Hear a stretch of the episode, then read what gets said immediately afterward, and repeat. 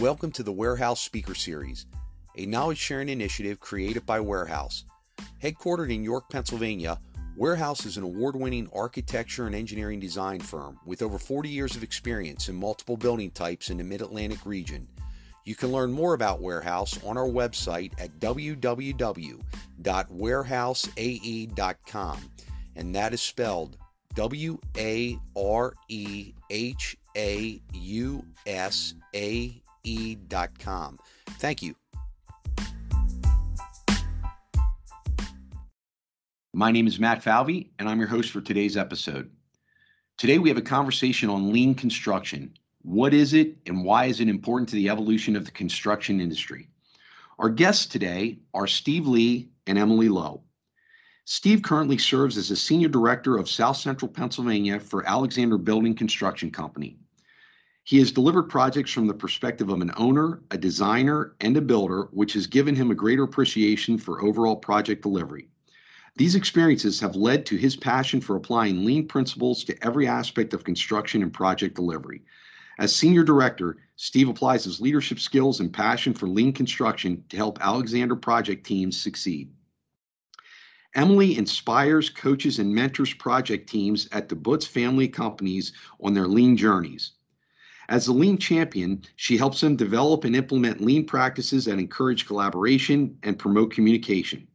Her most recent project teams include those working on the Penn State Health Hampden Medical Center, a 300,000 square foot new acute care facility in Cumberland County, Pennsylvania, and the Penn State Health Lancaster Medical Center, a 341,000 square foot new acute care facility in Lancaster County, Pennsylvania. So, Steve, Emily, welcome. And I thought we'd start off with each of you telling us a little bit about yourself, uh, what led you down the path of construction, and what led you to being so passionate about lean and its principles. Emily, why don't you start off? Sure. Thanks, Matt, for having us. Um, I'm the enterprise lean champion for the Butz family of companies. I've been with um, the enterprise for almost three three years now. I have been in the construction industry for a little over 20. Um, I got into the construction industry uh, after getting married to my husband, who um, went to school for construction. So, uh, working in residential construction for about 18 years and and then I was looking for a way to work with uh, larger teams to help uh, just develop uh, ways to you know find more efficient workflows. Um, and so that's kind of what led me into the role that i'm in now. Very cool. Uh, love your background and experience. I'm i'm super pumped to have you on here and uh, i know we're all going to learn a lot. Steve how about yourself? Yeah hey matt. Thanks for having us here today. Looking back on actually whatever got me into construction i would just say you know i remember again in high school just loving to build things and then i went off to penn state to get my degree. But i've kind of had a, a an interesting journey over my career. Actually I, I first started off on the design side of the industry. I want to say spent about seven years there. I then was recruited um, to get into the construction side and i spent about 15 years on the construction side and was vice president for a, another smaller regional contractor and then um, I got recruited to be uh, to go on the owner side and become an executive uh, for a large local health system. Um, I I went through that, but I would say that started to pull me really away from my desire, which was building projects. And I always say it was also building teams that build projects. And over the course of each of those things, I was always somebody looking to improve what we were doing. I always look back to my early days as a project manager, and I was always that young, stupid kid that was saying, "Why are we doing it that way?" And some old superintendent of 40 years would always say, "Son, that's why we've been doing it for 20 years." I always say, "Does that make it right?" And then he'd slap me upside the head.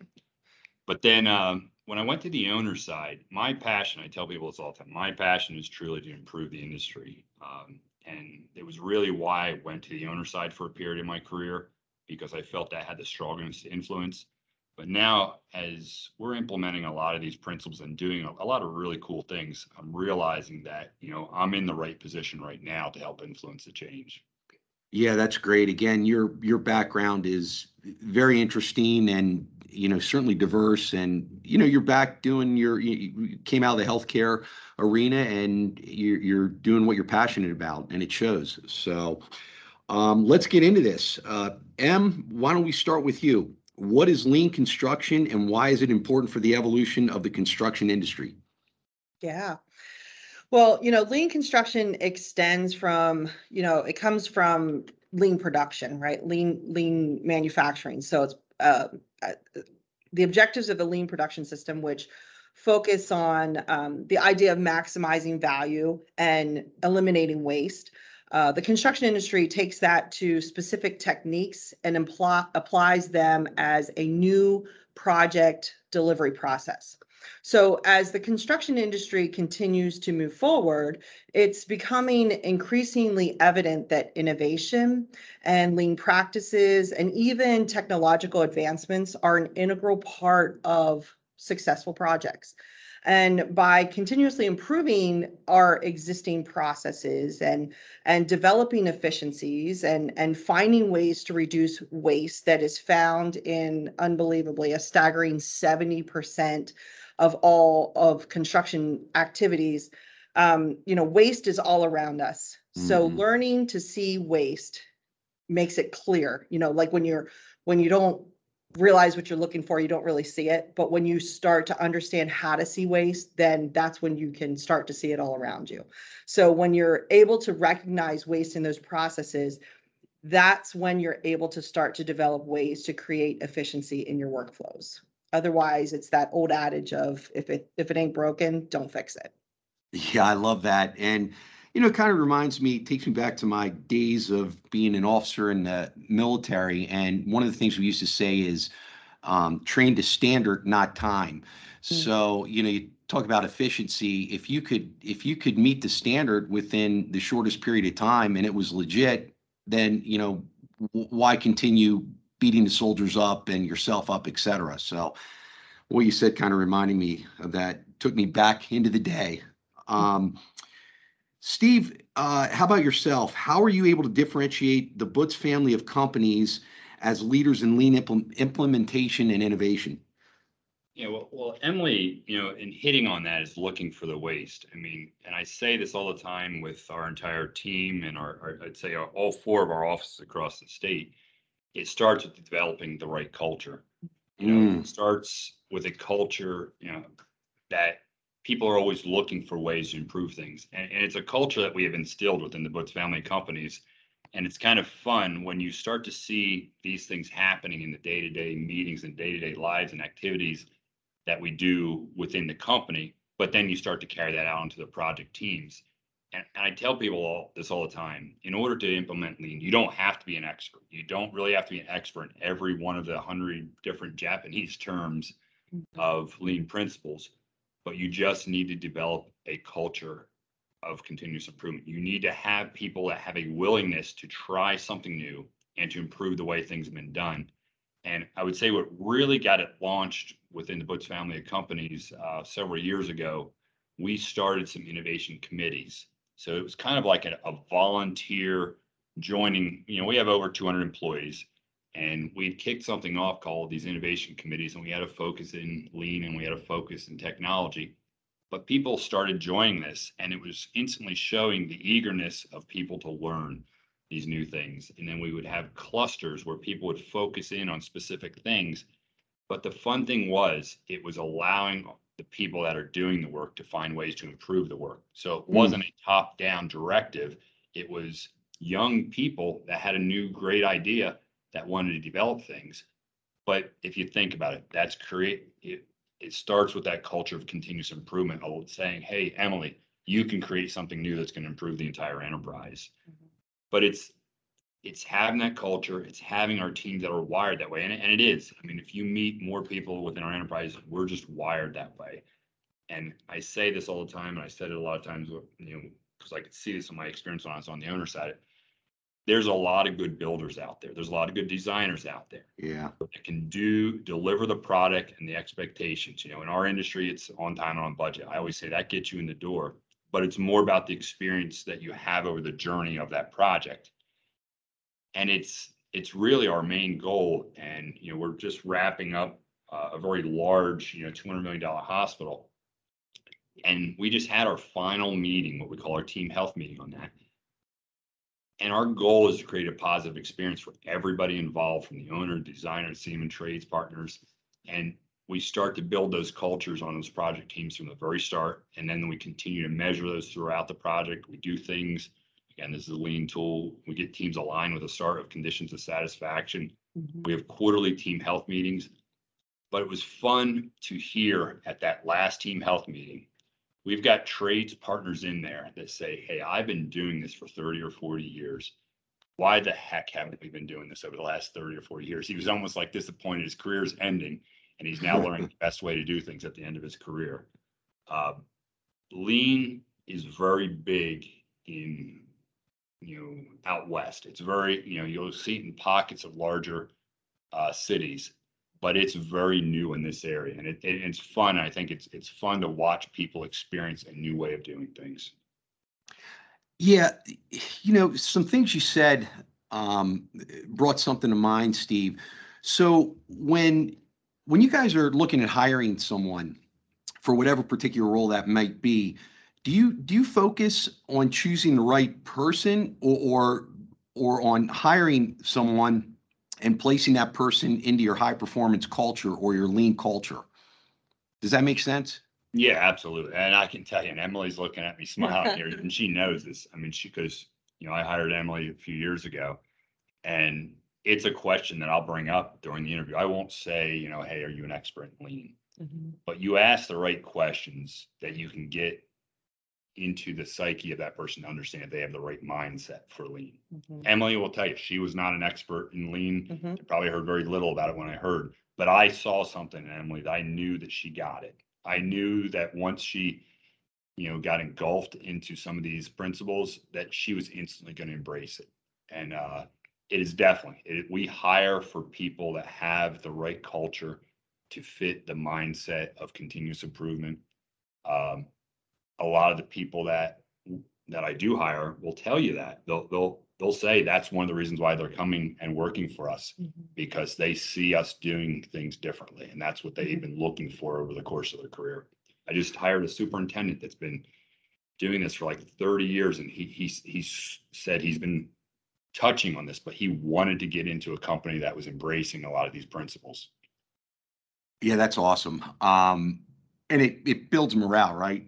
You know, you, you start leading with these principles and, and your subordinates, subcontractors, consultants, whatever, they, they see you're being respectful of their time, their expertise, um, the collaboration part. I love what you and I talked about. We don't necessarily have to get into it, but, but Steve, you and I talked about this over the importance of co-locating everyone for that collaboration piece. I, I don't know if you want to touch on anything before we move on to the next question or not, but I think that's huge. It's, yeah, Yeah, it's And Emily, you can chime in too, Emily. I, you know. Yeah, it's it's it's gonna kind of hit on what we were gonna talk about next because, you know, cultivating a lean culture really begins with respecting people, right? So no matter how simple or complex your project is, whether you're co-locating or I'm, you know, which is another lean tool to to help with that collaboration, it always produces a better and more beneficial result when the team is able to collaborate and communicate effectively Yeah. um, because you benefit the expertise of everybody's input, you know, and you only get that type of organic collaboration when people feel like they are respected, like they have a voice, you know, knowing and feeling and understanding that they're valued for their individual talents and skills and that that that you know they're free to offer their ideas and suggestions and then it makes a difference in the success of the project. So, you know, by fostering that culture of respect for people, that's how we develop high performing teams, teams that are interdependent, you know, and are able to embrace the value of continuously improving their process flows instead of, you know, feeling defeated or overwhelmed or even frustrated by continuing to do current processes and workflows that, you know, are inefficient and and even wasteful you know there's um, there's six tenants to lean and they're all centered around the idea of respect for people so it is you know lean lean thinking is optimizing the whole, you know, always looking for ways to utilize all the talent and, and the resources and the opportunities that we have available to us. And as I mentioned several times here, reducing waste is huge, you know, calling out and adapting techniques to eliminate waste in your processes. You know, it, can be as simple as just looking at one of your current processes and and looking at, you know, just really taking a, a deep dive into that to streamline steps from start to finish to see how you could improve it. Uh, focusing on your processes and flows, constantly evaluating those key metrics that are going to show us where we need to improve to meet our targets um, generating value, always looking for ways that we can in, increase our efficiencies, finding ways to continuously improve, like Steve mentioned. That's that's so important. And then again, like I said, you know, and I started with here, it's it's all centered around that idea of respecting people. I love it. Um, it, it's obviously what you articulated is, you know, the bottom line is lean construction is more than simply a tool or a technique, right? Mm-hmm. Um, and when you think about mission first and people always, again, that was a Army ROTC uh, saying back in the day, and they may still use it, but people first, mission always. Um, lean really ties all that together, Emily, just as you said. Mm-hmm. Now, do, do you think um, having emotional intelligence and, and the ability to really self analyze is critical to lean?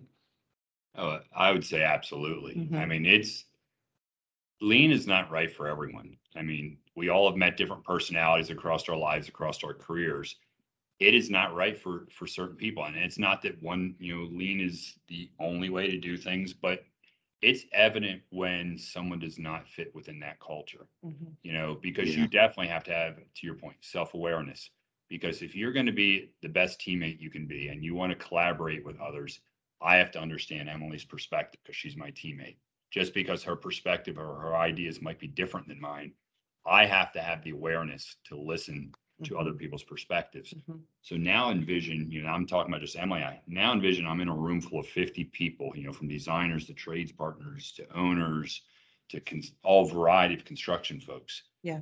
Every, I got 50 different perspectives. If mm-hmm. I don't have the emotional intelligence to understand and sit back and be flexible in my own thinking to allow my mind to go a different direction because mm-hmm. that architect has changed that Mm-hmm. I've been doing this for almost 30 years. I've seen yeah. plenty of times where it's just an immediate defensive posture to defend your position.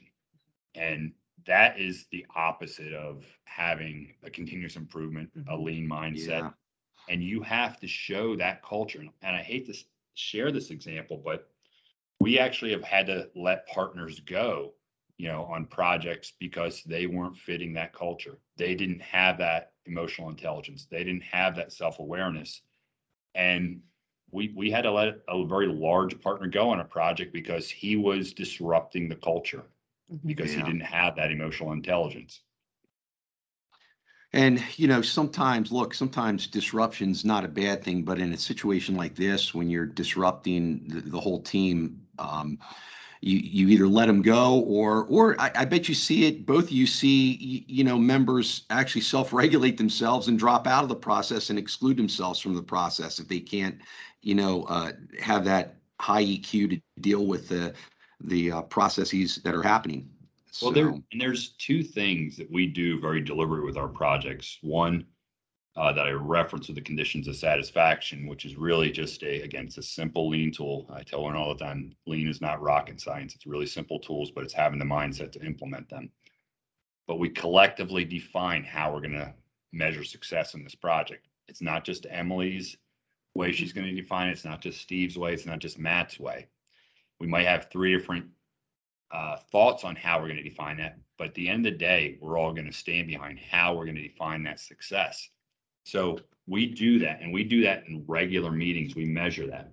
But the interesting thing is that allows those uncomfortable conversations to surface.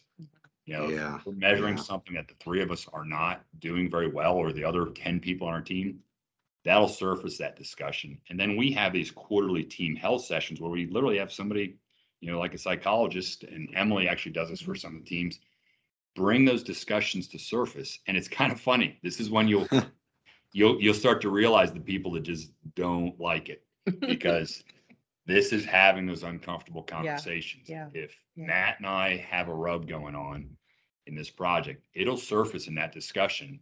But ultimately, it's not just a surface that Matt and I have a rub, you know, on this project. It's to surface what can we do to improve Mhm. that rub. Because if Matt and I have a rub over the course of the project and you're the architect and I'm the builder, it's gonna hurt the, the productivity of the project. So we'll have those conversations and we have regular methods by which we'll, we'll surface those and really, you know, again, back to your point, if you have emotional intelligence, you know, you and I will work through as a team to figure out how to improve, you know, what's going on there and, and it puts it on the table. I mean, Mhm. it's, it's Mhm. very deliberate, but uh, to my point, it's not right for everyone.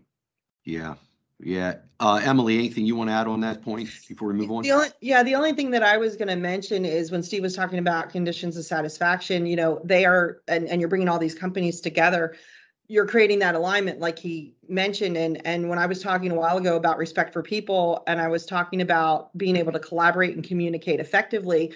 The, the most important word in that is effectively, because you can collaborate and communicate, but if people aren't on the same page and they're not aligned to the same goals, it's not effective you know so using these lean tools these lean techniques to bring people together and to you know to remind them of what we're all trying to ch- achieve together um, is is critical to the success of the project Yeah, no question about it. Um, and it's got to be so cool to bring so many together, different cultures, different companies, and then, you know, by using the techniques and the processes that you're talking about here, it gets everyone to vibe, right? So Yeah. anyway, ve- very awesome. Thanks. It's interesting on that point, Matt. I say this all the time. We're construction managers.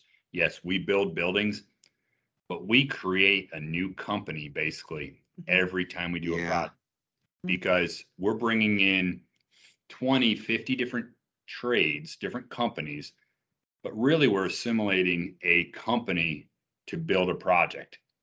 And the thing is, the successful companies have the right culture. So we have to find methods to develop a culture in a very short period of time very short and to deliver a project as a collective team. But we're we're building new companies basically every time we we deliver a project and building cultures every time. Mhm. Yeah, that's wild. I mean, I, I just think that's so cool. Um, so Steve, next question here. Talk about something on a specific project that has moved lean forward in the enterprise. Yeah, there's a, there's a few different things, and and as I said earlier, I mean, we implement so many of these principles in our day-to-day work, and we just carry this to our project, and it starts with that culture. And and one of the questions you were asking earlier about, you know, how we hire, I'll say it's the same principle we carry when we're bringing on trades partners. You know, there's the old traditional submit your bid. Okay, you got the lowest number, you win. There's the other methods where you submit a 50 page proposal and we evaluate those kind of things. And uh, we say, okay, he's the right partner for that. We implement A3 RFPs, you know, and if you're new to A3, it's really, it's a fancy term for 11 by 17. So we ask Right. our trades partners to s- submit things on 11 by 17. And when we first did this, everyone's like, oh my gosh, you're going to shake the up people. They're gonna not going to understand it. But the point was, we wanted them to know what kind of culture they were getting into. Mhm. So yes, it was going to be different for some of the trades partners to submit their proposals this way, but they knew they were getting into something different. It set the tone from the very beginning. And then we would do roundtable interviews. And a roundtable interview is exactly as it is. You sit around the table and we intentionally split up us with them. And we're asking questions more about the person than, hey, how many, how big is your company? How many of these did you build? You know, we're asking those, but we're really trying to get in, into the the personality and the character of the individual. And we say this all the time, we're hiring people. And when I say this, our Hmm. trades, not just the company, because we want somebody that's going to fit that culture. It's just like a job interview. Emily talked about, you know, the conditions of satisfaction. We kick off every project with conditions of satisfaction to get that collective alignment of the goals and how we're going to measure ourselves. Mhm. Um, another great thing you were talking about co-location. I tried to implement this years ago, and again, this is where it's not right for everybody. You know, you think about it, a co-location is simply, rather than having twenty different separate trailers on a job site and everybody goes their own direction. We build one big happy house for everybody to be in. And the thing is, you're inviting somebody into your home. I'm inviting Matt into my home. So that's first of all showing my respect for him. But the thing is, we're not just sitting next to each other and able to communicate better. We're developing a probably a stronger relationship than if you would have been over in that trailer where I could complain about you all day in a mm-hmm. separate trailer Yeah, that's right. You know, I'm getting to know Matt on a personal level. I'm getting to know why he's having a bad day. I'm getting to know that he's got three young children. You know, I'm getting to know things about Matt. Those simple little things are going to help Matt and I build this building Mhm. faster. Mhm. Those two things are going to help Matt and I get through some of the challenging times of the project easier. Um, it's such a simple concept, but not everybody's doing it. You know, we facilitate daily huddles. It's something, you know, I really picked up during my healthcare days because they were doing that within their system. It's another thing that strengthens communication. Mhm. It's a very short, structured fifteen minute discussion. But what our team has realized, it eliminates so many other meetings because it's a simple structure. Everybody knows what the expectations of what they're going to talk about, what they're going to hear in those fifteen minutes. It's not a problem solving. It's, it's keeping everybody connected with all the things that are changing on a project. But it's great. And then the last thing I'll talk about is facilitating a big room environment. Again, I love lean. We, we pick all these very complicated terms. Big, big room. Everybody thinks about, mm-hmm. you know, the physical space. It's usually a very large room. But the big room environment has to do with the culture that's created. There's no badges, there's no stripes. It's not because I'm a vice president and that person's a PE or that person's a pre, you know, the owner and that person's a trades partner. There's no badges. Everybody has equal respect in the room. And I've watched when you do it right, people feel more comfortable speaking up. I mean, the worst thing that can happen on a project is somebody knows a, a bomb that's about ready to explode. They're, they're afraid to share it. If you create the right big room culture, those bombs will get surfaced and they will be surfaced in a much more respectful manner than they're exploding on the table in front of everybody. But you have to have the culture where somebody's able to bring that up and, and willing to challenge somebody, whether it's even if it's the owner, the designer, and wherever you are, you know, in the, in the pecking order, you are willing and comfortable to do that. So much of the stuff, again, it's, it's having the right culture in that big room, Mhm. but there's, I, I could go on all day, Matt. There's, Oh, yeah. Yeah. I mean, you're, you're hitting on so many. things. Emily, do you want to add something? Uh, Steve did a really good job there. Uh, um, the only, you know, the only thought is I had while he was talking was just to expand a little bit on the value of that huddle, that daily huddle. Um, you know, and and I think that sometimes it's, I mean, it's very valuable, but sometimes it's hard to get teams to understand the value of it when they're not doing it because they look at it as like another thing that they need to do in their daily activities. Um, but once they realize that if you if you have a structured agenda and if it becomes routine what happens is the people that are attending those huddles the trades the cm the owner the architect everybody who is part of you know those daily huddles they start to look at that um, that opportunity as a way to convey information across the team instead of having three four five separate conversations with one you know one trade or or or one partner on the project um, instead seeing the value in that 15 minutes in the morning and being able to communicate their message out to the masses at one time, which is a huge way to be Mm. efficient and reduce Yeah. waste in Oh, your day. yeah. So um, that's the thing. Like a lot of these lean tools and techniques are not, like Steve said, they're not rocket science, but we're we're not used to doing them. You know, so it takes a little bit for people to accept you know, the idea of changing their normal flow in their day to try something new. But um, most times when people give it a shot and they try it out, they, they see the benefit of it. it, it's interesting you say, you know, uh, Emily said that, you know, the, it's not rocket science and I, I'm, I'm broken record in saying that. I had a, a client of ours ask me if I would go speak to another construction manager, somebody we compete with occasionally. And he wanted me to go talk to them. And I'm like, absolutely. Uh, I'll go talk to them. And, and I'll tell you, the, the president of that company was a little shocked, you know, when I came there and I, you know, I just, I spent three hours just sharing with them everything about lean.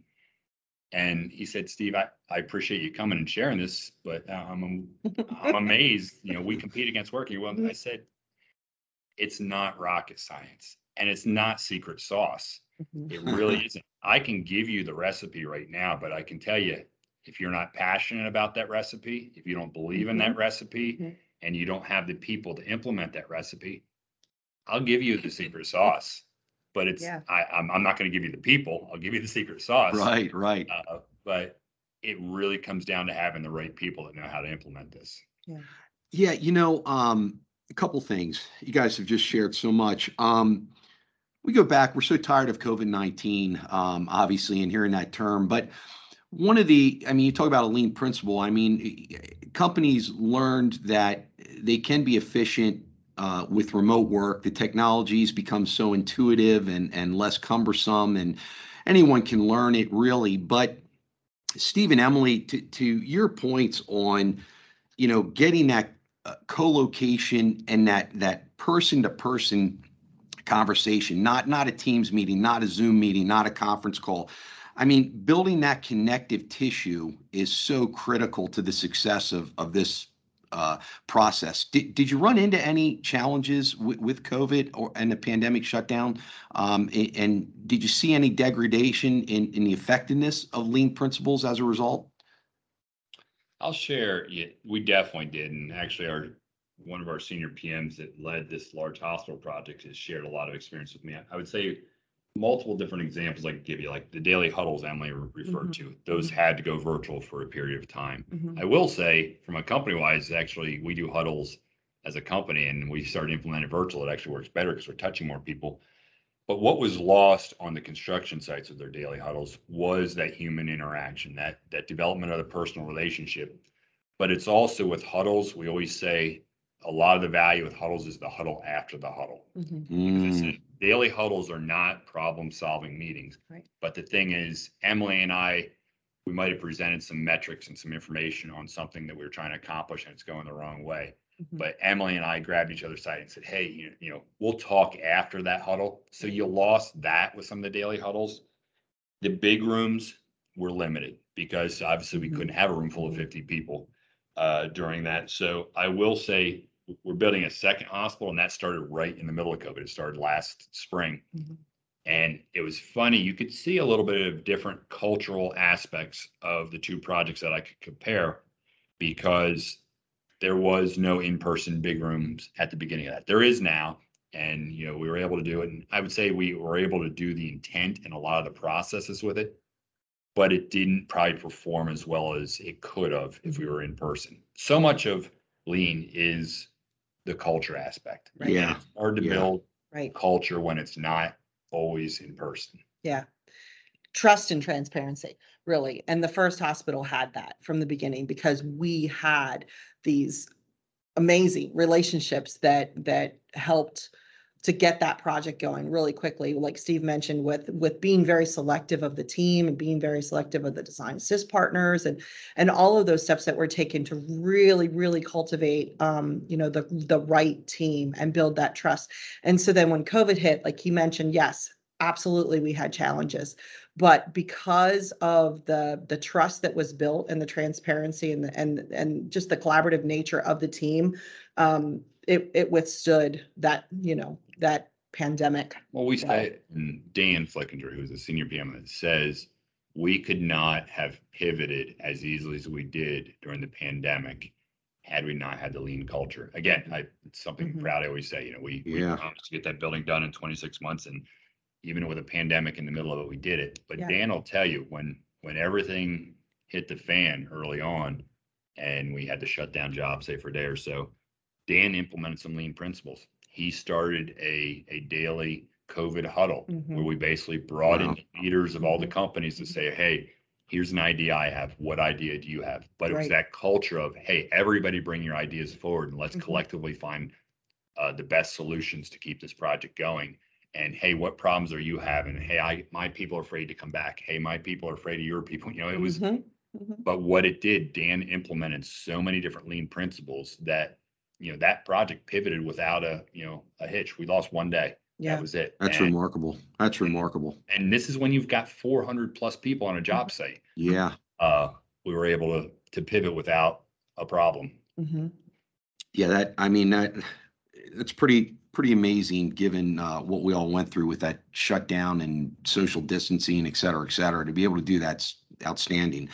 Um, so you guys have covered a lot of this question, but I think, I think it still merits uh, being asked because I, I'd love to just, you know, s- wring out as much of your knowledge and, and insight as possible here. So what are some of the challenges that you faced in building teams for projects that have a lean focus? And, and I guess in other words, how do you build a team that embraces a lean mindset? Uh, Steve, I guess we'll start with you. Yeah, and, and as you said, uh, I, I did touch on this a little bit, but I'll say it starts with finding the right people. And not just the people within our organization, but finding the right teammates that are willing to do it. Because if you have, you know, obviously every project team has an owner, has a designer, has builders, and has trades partners. So you've got people from all of those different elements or all those partners, I should say, on a project. You have to find partners that are open to doing that. And we, we've worked with partners that will say, hey, I've never heard of lean. I'm not an expert in lean, but I want to learn. Mhm. That's the key thing. You want to partner with people that want to learn. Uh, over the course of my 30 year, I've had, you know, people in every one of those positions I've said that will, would, would, would not fit that mold. So you do have to navigate that at the beginning. You know, you have to have an owner that's willing to, to try it, you know, in this case, and I think I can say this, the owner didn't know a whole lot about it, but they had the trust that we knew what we were doing and we knew how to implement it there. And that we, that this was going to make the project run smoother and their goal was speed to market.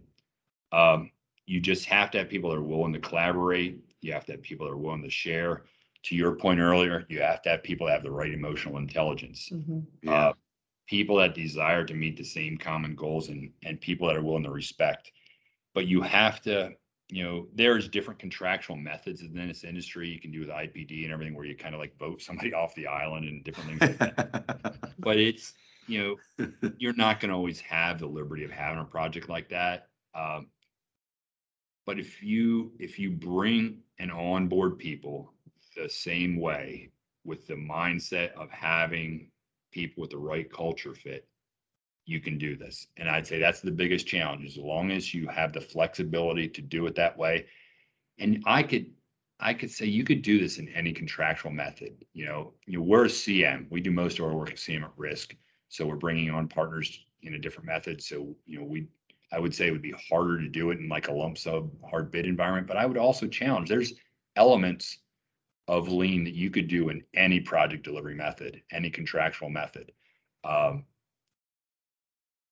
it, it, it's just having people that are willing to embrace to try something new. Mhm. And I would say, I say this all the time, having the courage to try something new. Mhm. Because somebody like, I don't know, people are gonna look at me funny if I try this. Trust me, I- I've Goes back this. to your, if it ain't broke, don't fix it, right? I, Mhm. I, I- I vividly remember when I facilitated the conditions of satisfaction for Hampden. room full of 50 or 70 people, you know, all these different people. And I literally had just, you know, we just won this project from the owner a couple weeks before. And these are some very high level people in the room. And we start this fluffy conversation about conditions of satisfaction. I'm like, oh boy, I could be I could be fired at the end of this meeting. But you know what? You just have to have the courage to try it Mhm. and, and to do it. Mhm. Yeah, yeah. Emily, what would you add? Yeah, well, these, they were all great points. The only thing, the only other thing that I was thinking is, you know, it's, don't keep it a secret, right? Because yeah.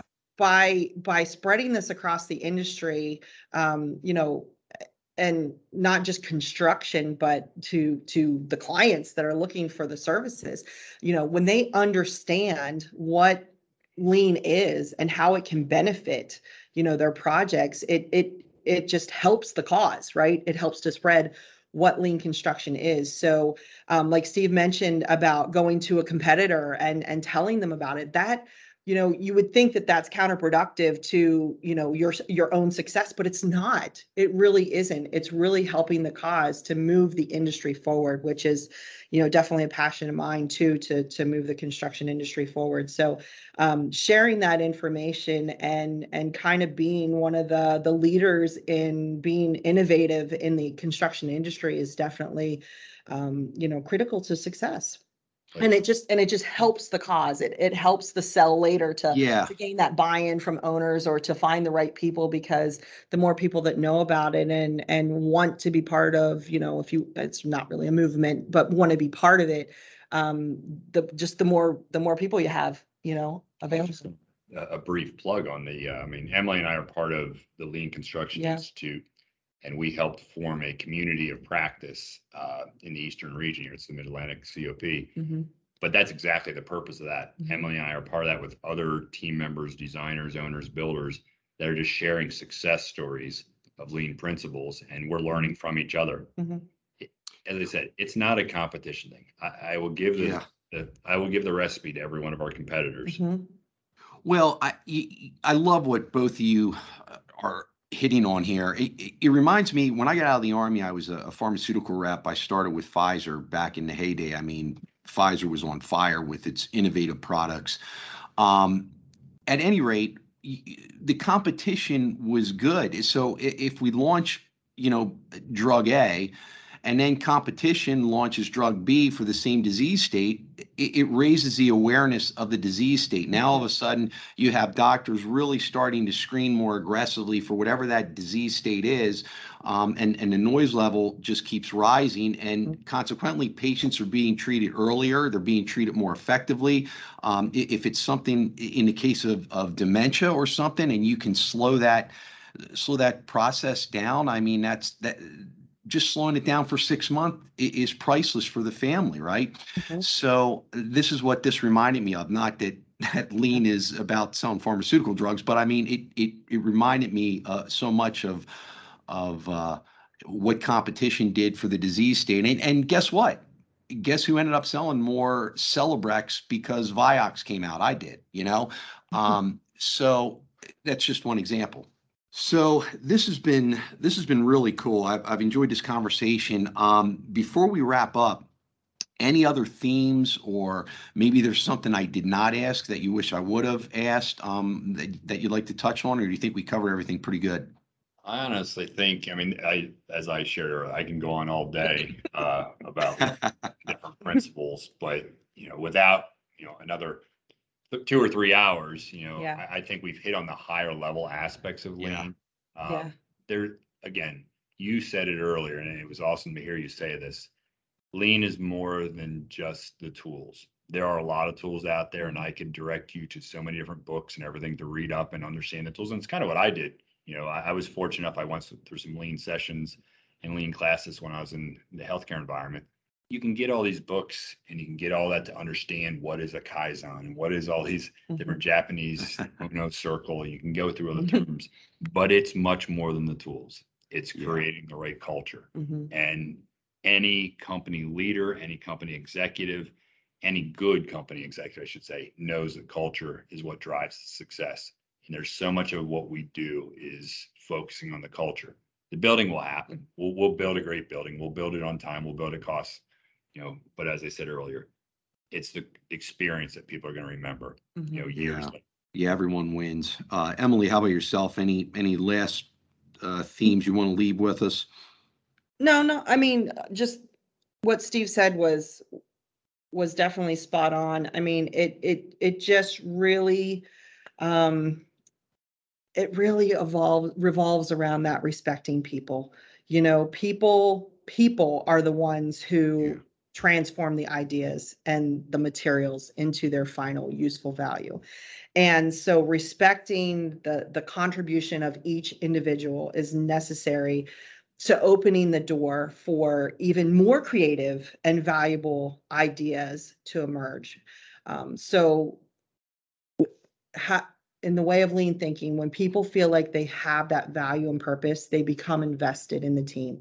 They they build trust in each other and and confidence in their contributions that lead to the success of the projects. So Well, this is this is great. Again, um, I, I thank both of you for your time. Why don't um, you and either one of you can can add this? Tell us uh, how how we can get in touch with you. Um, the web best website to go to. Certainly, we're going to post all this when we release this episode. We'll, we'll have it in writing as well and in the uh, episode release. But why don't you tell everyone how they can get in touch with you and learn more about uh, what you do? Probably the easiest is just to email either one of us. Uh, mine is Emily, E M I L Y dot Lowe, L O W E at Butz dot com. And I follow suit with that. Again, it's uh, Steve, S T E V E dot Lee, L E E at Butz, B U T Z dot com. And I honestly, I think, I think that's probably the best thing. And as I said earlier, I'll, I'll come share with anybody. Uh, Yeah. It's MLI's collective passion is to just improve the industry. And that includes our competitors, our trades partners, our design partners, everyone. Mhm.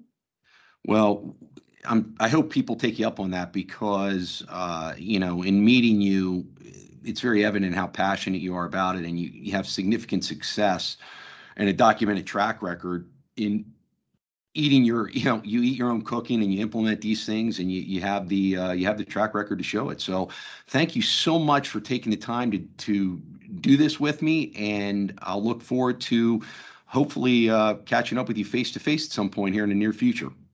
Absolutely. Yeah, and Matt, we really appreciate the opportunity to do this podcast with you and that you're bringing um, light to lean construction. So thank you.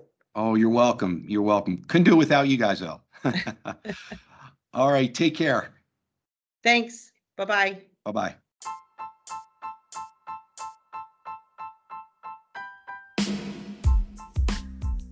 This concludes today's episode. Thank you for listening to another Warehaus Speaker Series podcast. We hope that you found our knowledge sharing session insightful and relevant. We look forward to our next episode. If you would like to speak to us or share feedback, please email us at info at warehausae.com. Until next time, stay healthy, everybody.